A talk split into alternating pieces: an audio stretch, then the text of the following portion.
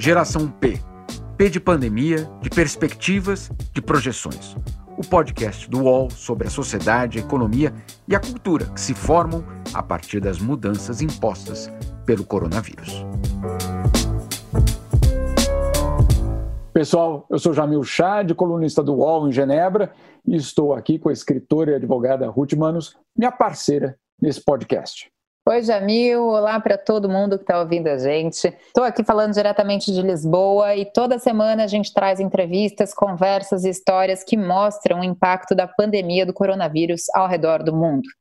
Hoje, a nossa conversa é sobre como os governos europeus têm lidado com a transição em direção a esse novo normal, né?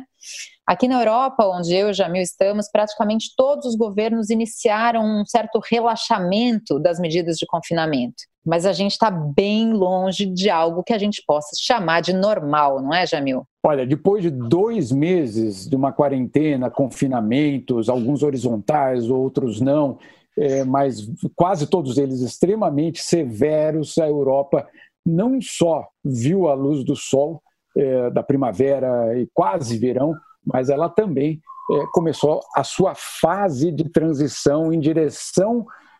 E aí que é a questão: é, a transição a um novo normal, ao que exatamente?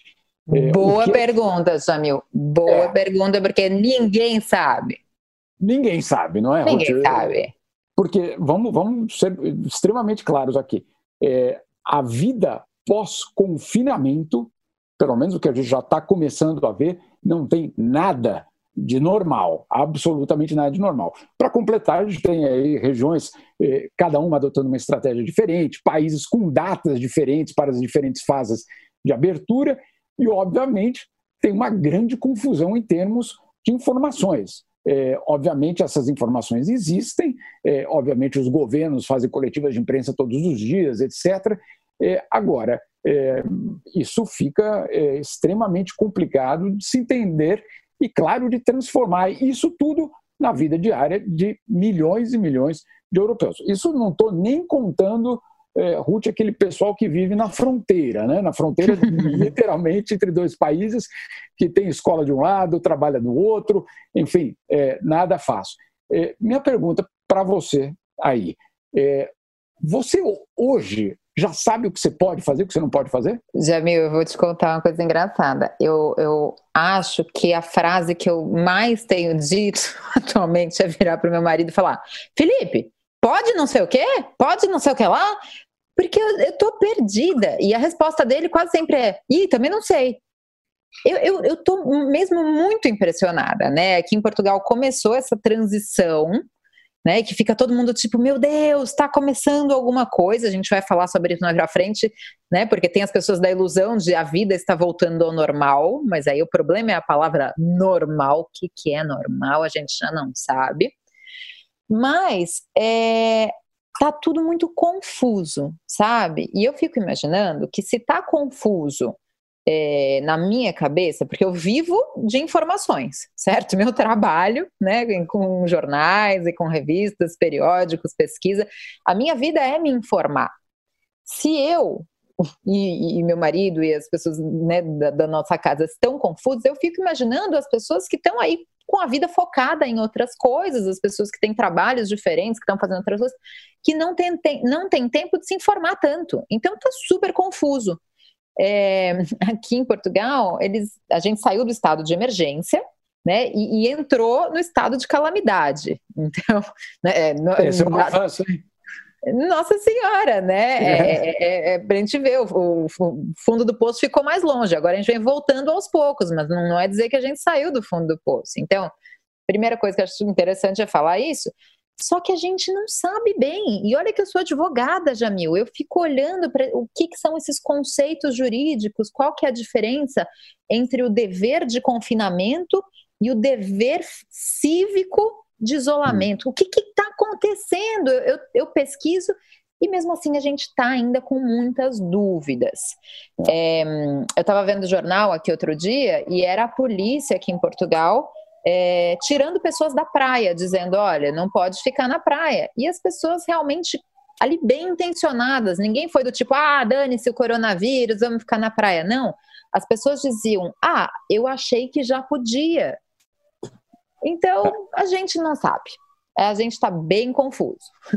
É, e aí eu acho que tem uma confusão que, que se agrava é, ainda mais com é, a quantidade é, de desinformação. Aí sim, é, uhum. não de pessoas que foram à praia simplesmente porque não sabiam, mas uma desinformação organizada, uma desinformação, é, pelo menos ao meu ver, criminosa. Outro dia eu estava ouvindo o secretário-geral da ONU, Antônio Guterres, aí do teu país, né, sinal, meu vírgula, sim, um é, pouco meu. Exatamente, que dizia o seguinte, que 40% das postagens numa grande plataforma de uma rede social 40% eram enviados por robôs. Ou seja, assim, quase né? metade do que estava naquela rede social é, era é, basicamente organizado. Né? Organizado, uhum. e é essa parte perigosa, por quem, com qual objetivo, é, o que, por que chegava até essa estrutura montada, o que, claro, é, complica muito mais. Aqui, pelo menos na OMS, eles chamam isso de infodemia, né? que é a, é a pandemia é, de informação justamente no momento é, crítico dessa história, que é a transição. É, o que eu posso, o que eu não posso.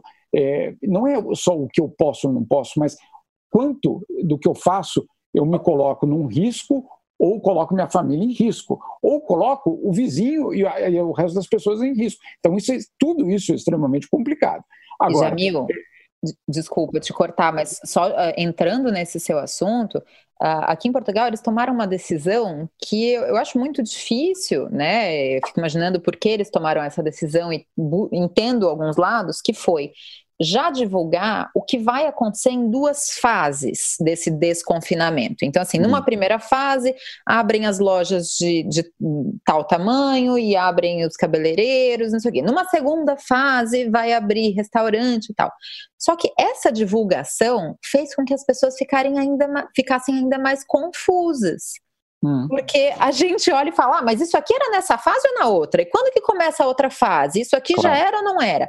E ao mesmo tempo eu entendo que a, a, o governo esteja preocupado no fato das pessoas se organizarem e, e, ficarem um pouquinho menos ansiosas, mas ao mesmo tempo gerou muita confusão. Eu acho que é um pouco você fala, é tanta informação que a gente não está sabendo processar.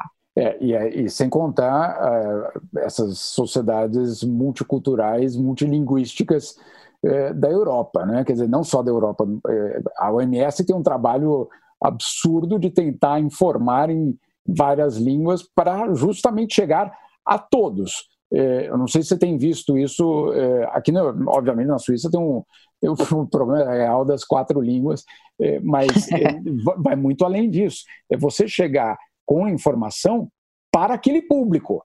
Não adianta só chegar com informação numa língua estrangeira. A realidade é que aqui em Portugal é a mesma coisa.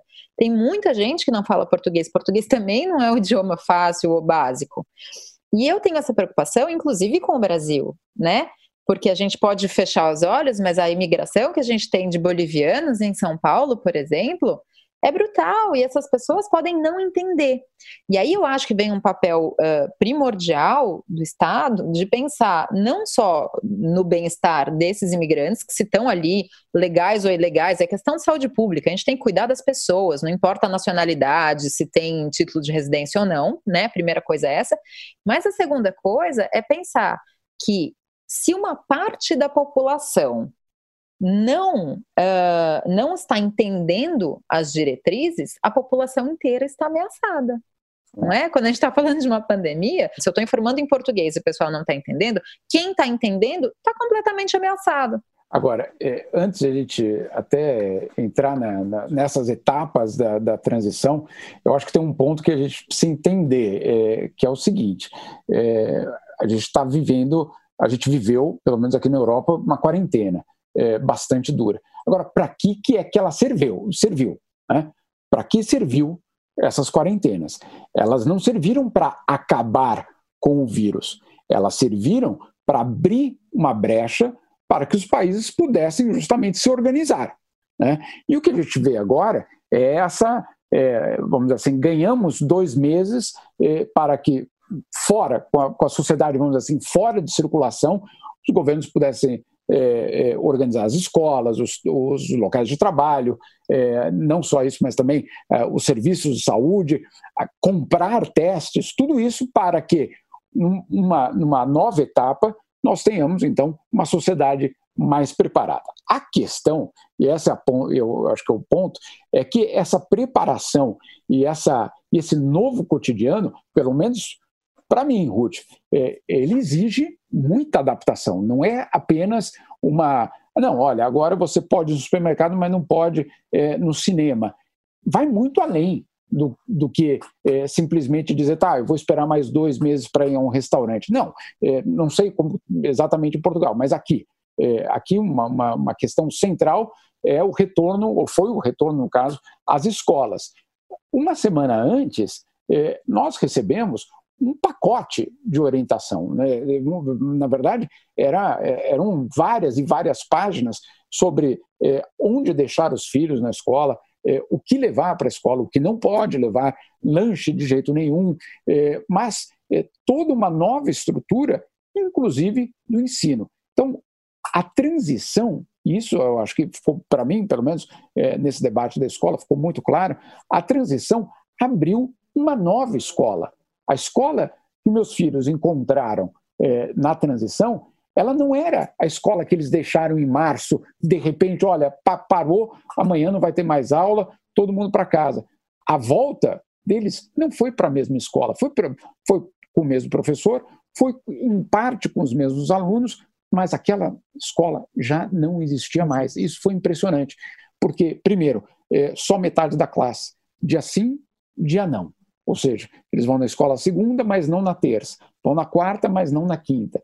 É, as mesas é, colocadas de uma forma completamente novas, é, aquelas mesas é, que de fato é, tentam distanciar os alunos entre eles e tentam criar uma distância total em relação ao professor. O professor não é mais é, basicamente tocável né? ele não pode ser tocado, é, nada da mesa do professor pode ser tocada, é, tudo precisa passar por uma higienização absurda. O parque, o parquinho da escola fechado, é, a cafeteria fechada, é, enfim, tantas e tantas é, ordens e determinações que no fundo aquela escola não era mais a mesma. E eu, teve algo que teve algo que me, me impressionou em todo o, o como eu diria, um, um guia, né? um guia pós-pandemia, era a presença de seguranças na escola. Isso me deixou muito impressionado, porque até a gente pode repensar de algo assim no Brasil, mas na Suíça, segurança para quem? Né? É, ou seja, você colocou, inclusive, a questão de segurança de volta no debate de um país onde não existe crime basicamente. Claro que né, de vez em quando você aparece com uma. O conceito de segurança né, muda um pouco de cara, né? Porque a gente é. geralmente pensa na segurança versus a violência. Agora a gente também está pensando na segurança versus saúde, né? É. É, eu, eu, lembro o dia que você me contou que seus filhos iam voltar às aulas, que a, a minha enteada, que tem mais ou menos a idade dos seus filhos, né, ficou revoltadíssima, porque ela quer voltar para a escola, ela falou: por que, que a minha escola não abriu e a deles abriu? Eu falei: então, são países diferentes, né?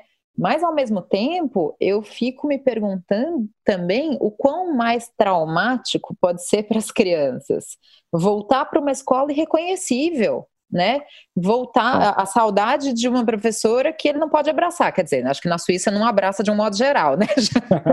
Mas é, é, eu acho que tem aí uma série de fatores, né? E eu acho que é, essa pandemia está mostrando para gente, é, de uma forma muito cruel até, é, o quanto a vida é um eterno aprendizado, né? Porque ela está levando isso a uma enésima potência. Quando a uhum. gente aprendeu a ajudar as crianças no software online da escola, pumba, você tomou, agora tem que voltar para a escola e mudar tudo, né? Ah. Então, está sendo um, um, aprendizado que não para. E, e aqui, eu, eu, né, falando um pouquinho de cotidiano, eu adoro falar sobre o assunto supermercado, né? O meu assunto supermercado, que atualmente é um dos únicos que eu tenho, ou é casa no supermercado.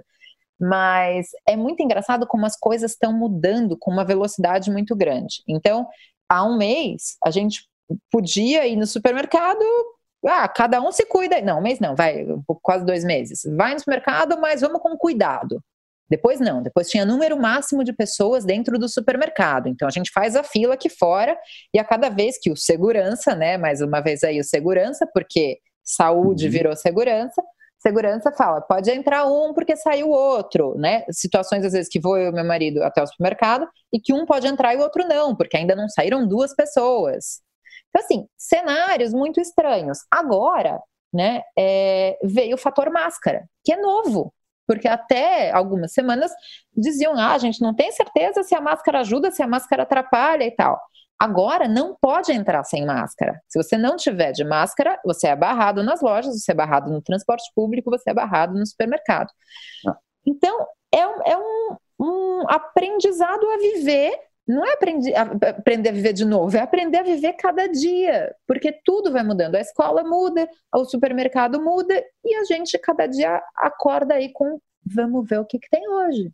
É, essa incerteza é impressionante, porque é, essa, essa, incerteza da transição é, é, basicamente porque a gente não sabe onde vai chegar. Né? Então, é, obviamente, você, você não pode nem dizer, é, olha, então tá, então se eu seguir esse padrão, em duas semanas ou em dois meses, eh, aquela velha escola vai existir, aquele velho supermercado vai existir, ou aquela velha reunião vai acontecer. Ela não vai acontecer. Né? Isso já ficou muito claro. Baixo Clero é o podcast de política do UOL. Toda semana eu, Carla Bigato, converso com os comentaristas Maria Carolina Trevisan e Diogo Schelp sobre temas que dominam a pauta política brasileira. Você pode ouvir o Baixo Clero e outros programas do UOL em uol.com.br podcasts, no YouTube e também nas principais plataformas de distribuição de podcasts. Recebe salário, faz transferência, pagamento, recarga de celular e até empréstimo, tudo sem taxa. PagBank, a sua conta grátis do PagSeguro. Baixe já o app e abra sua conta em 3 minutos. A gente está entrando na fase mais perigosa né, pelo menos aqui na Europa, eu acho que a gente está entrando na fase mais perigosa, uh, não, não do ponto de vista, talvez, do Estado, mas do ponto de vista de nós enquanto cidadãos. Por quê? Enquanto a gente está na quarentena, a gente está fechado em casa, a gente está, de certa forma, protegido, certo? Então, uh, eu trouxe álcool em gel do Brasil, porque aqui já não tinha, aqui já não se acha álcool, e, e a gente se garantiu né, algumas, algumas máscaras, mas a gente não estava usando. Isso estava sendo uma coisa que ficava no armário praticamente, porque a gente não ia para a rua. Né, levava o álcool gel quando eu ia no supermercado. E isso não era parte da rotina, não precisava da máscara. Agora, em que a gente começa a poder sair para fazer uma coisa, para fazer outra. A universidade onde eu faço meu doutorado já reabriu e eu vou precisar ir de vez em quando, seja para ir até a secretaria, para pegar um livro na biblioteca, né? As coisas começam a correr. E eu, sinceramente, agora é a fase que eu tô mais em risco, né? O surto está controlado em Portugal? Tá. Mas eu agora estou começando a ficar exposta a situações que eu não estava nos últimos dois meses. Essa exposição, essa exposição de fato é algo que é a mudança, né? Porque você tem essa exposição que você citou de você voltar à tua universidade, voltar ao teu local de trabalho e a exposição em relação aos outros. É, essa essa relação ela não está muito definida porque justamente você tem é, do, eu acho que tem dois fatores, Curti. Se você, você aí em Portugal com o sol é, de Lisboa deve também é, ver isso. A gente está vendo a chegada do verão. Né? Eu acho que precisa entender é, o que representa o verão para os europeus. Né? Depois de vários e vários meses, principalmente aqui na Suíça, bem cinza, é, frio, etc., o verão é esperado por todo mundo. O verão Nossa, faz parte, é quase um rito, é, é, do, do, uma, é quase um rito de passagem. É, não é por acaso que em agosto, por exemplo, a Europa para é, porque ela de fato ela usa esse momento para quase respirar, Jamil, é, re, eu acho que refazer. Você tá tá há 20 anos na Europa, né? Eu tô há 5 anos e eu acho que é legal até contar um pouco para as pessoas é, o que que co, como é isso, porque eu não fazia ideia. Eu realmente não. Ah. E olha que eu tô em Portugal, que é um dos lugares que menos sofre com o inverno na Europa. Mas o fato é, durante cinco, às vezes seis meses, Eu não sei o que é usar uma canela de fora, não é que eu não sei usar regata. Não dá para usar, não dá para sair sem ter a meia de lã até o joelho. E aí, e a, a ansiedade que vai gerando em você poder sair de casa, você ter dias longos e você colocar uma manga curta.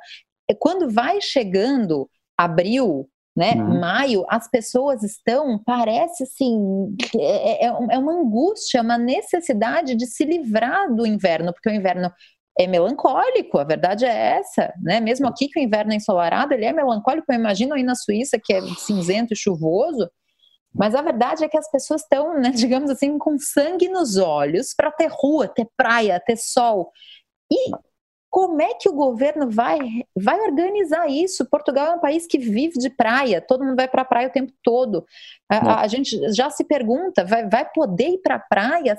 E são preocupações tá. tão sem cabimento, se a gente for parar para pensar, porque vem aí uma crise econômica e, e, e de questões tra trabalhistas e emprego, que a gente às vezes fala assim, ai, mas será que vai poder ir para a praia? Caramba! É, será que a gente vai ter renda, né? É, será que a gente vai ter emprego? É, vai ser muito curioso ver essa transição, é, porque essa transição vai acontecer, como você disse, é, numa, num momento que é muito especial para essa sociedade, pelo menos, é, mas vai vir acompanhado não só aqui na Europa, mas em vários lugares do mundo, por muita angústia. Angústia de saber se o mês vai acabar e é, o emprego vai ser mantido. É, as, as, estimativas elas são dramáticas. Eu acho que eu nunca tinha visto, nunca vi nada parecido com, com essas estimativas. Eu nunca, é, ne, eu nunca vi ninguém nem projetar algo assim. Mas só para a gente colocar numa perspectiva, uma das estimativas da OIT é, a Organização Internacional do Trabalho, é de que é, mais de 1 bilhão e 600 milhões de trabalhadores, vamos lá, 1 bilhão e 600 milhões de trabalhadores vão sofrer uma queda drástica das suas rendas nesse período de transição. Não na Europa, no mundo todo. 1 bilhão e 600 milhões. Isso é um, é um número é, fora do comum, é, pode, obviamente, é, gerar, inclusive, muito problema para essa própria transição, é, e vai exigir muito governo. O que, que é governo? É justamente resgates. Resgate, dinheiro, é, salário, renda mínima, tudo isso vai acontecer. Ao mesmo tempo que você vê isso, alguma das, alguma das, da, das questões são colocadas apontando para empresas, por exemplo, mais de 400 milhões de empresas que poderiam quebrar. 400 milhões de empresas, Ruth. Não estamos falando de 40, não são 40 empresas, são 400 milhões de empresas. Então, Jamil, é... aqui o dado é que pelo menos 30% das empresas portuguesas estão pensando em, em pedir falência. Então, é, é, é, muita coisa. É, é muita, muita, empresa. É, é, a base, é o tecido social extremamente é, é, fundamental na sociedade. Então, se a gente vai começar a falar de transição, é, a resposta é, ela não vai poder ser só eu posso ou não posso ir para a praia, eu posso ou não posso ir para o supermercado comprar o quê? É, essa transição ela vai ser extremamente dolorosa por tudo isso. É, óbvio que a gente está falando de uma situação aqui na Europa muito diferente da situação no Brasil em termos da curva da pandemia. É, até pelo menos o começo de maio, o que a gente via era uma curva estabilizada já é, na Europa, com um número já em queda. No Brasil, o número subia dia a dia. É, falar, de, falar de saída da quarentena no Brasil é, vai exigir, antes de mais nada, um entendimento de que essa curva, de alguma forma, vai ter de se estabilizar. Depois disso, a volta é, ou a transição no Brasil, ela vai passar por uma, uma adaptação muito importante da sociedade. Primeiro, em relação aos serviços básicos, mas também em saber se o emprego é, vai existir ou não. É, os 600 reais eles são fundamentais para uma parte bastante importante da população, mas não é suficiente. Isso, tem, isso, é, isso é óbvio. Isso é óbvio. Você tem uma, um perigo muito grande de que essa transição no Brasil ou em qualquer lugar do mundo é, ganhe é, traços dramáticos. É, essa transição ela pode claro, apontar por uma luz no fim do túnel, isso com certeza, porque você gera algum tipo de esperança, Mas o que a gente tem visto aqui na Europa, pelo menos, é que não é uma linha reta em direção à normalidade, seja lá o que for a normalidade. Essa transição, ela, é, ela principalmente é, nos países em desenvolvimento, ela pode envolver, é, eu acho, muita crise ainda, muito, muita situação complicada. E só para só encerrar essa questão brasileira, qualquer tipo de transição no Brasil, num país continental, vai ter de se adaptar à realidade local. Né? O que a gente viu aqui na Europa, é, é, Ruth, que é, vai, é, metade do território brasileiro, uma cacofonia total. Né? Portugal abrindo numa data, a Espanha vizinha abrindo em outra data, a França, que era vizinha também em outra data, a Suíça é, em outra data, ou seja, respeitando a existência ou não é, do vírus e da transmissão naquele local. Não adianta achar que o Brasil vai abrir ao mesmo tempo ou reabrir com o mesmo calendário. Isso é ignorar a, dimensão do Brasil. E isso eu acho que é algo que a gente pode aprender, pelo menos, do exemplo europeu. Não que ele seja um exemplo, não que ele seja, olha que bem que eles fizeram. Não, não é isso. É, olha, é, num continente é, que, em termos de território, é menor do que o Brasil, nada foi coerente, nada foi num calendário estabelecido. Portanto, não há como pensar que São Paulo e Fortaleza vão abrir no mesmo dia. Isso é muito difícil de se imaginar. É, Para a gente finalizar essa conversa aqui, eu vi outro dia um, um meme na qualquer em alguma rede social que era assim: ah, é o primeiro sextou depois da quarentena e era uma imagem de todo de um monte de gente saindo de um prédio ao mesmo tempo, um mar de gente na rua. E que é engraçado, mas que é muito importante que as pessoas tenham consciência, né? Isso não é fácil e a gente que está aqui vivendo as coisas um pouquinho antes, né, do que do, do que está acontecendo, do que vai acontecer no Brasil, é muito importante que as pessoas aceitem que não vai haver um sextou, não vai, né? Pelo menos uhum. não da forma como havia, não vai poder sair todo mundo de casa ao mesmo tempo para ir para o bar porque vai todo mundo ficar doente no sábado de manhã, entendeu? Então, a gente tem que entender que vai ser com calma, vai ser com fácil.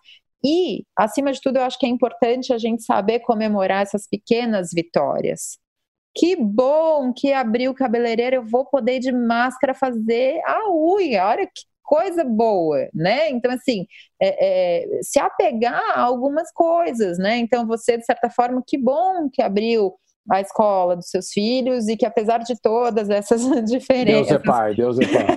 aqui ainda não, não temos perspectivas, mas que bom que, mesmo que não seja normal, você vai poder trabalhar, ainda que seja em casa, alguns dias com um pouco mais de sossego. Que bom que eles, ainda que não tenham a vida 100% de volta da escola, eles vão ver amigos.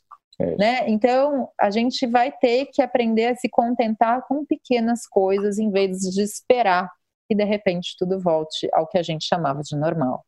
É exatamente isso, Ruth. Eu sempre digo, quando alguém me pergunta, e aí, como é que vai ser a transição? Eu sempre digo, a Oktoberfest, em outubro, já foi cancelada, né, na Alemanha. Então, uhum. com muita calma, a transição vai ser muito lenta. Agora, tem um. Se a gente pode dizer, falar do futuro que nós estamos, né, para o Brasil, que é, a, a a, a, vamos dizer assim, o fuso horário atualmente está de cerca de um mês. Né, é isso. O, a, o, fuso horário da pandemia está com um mês de diferença.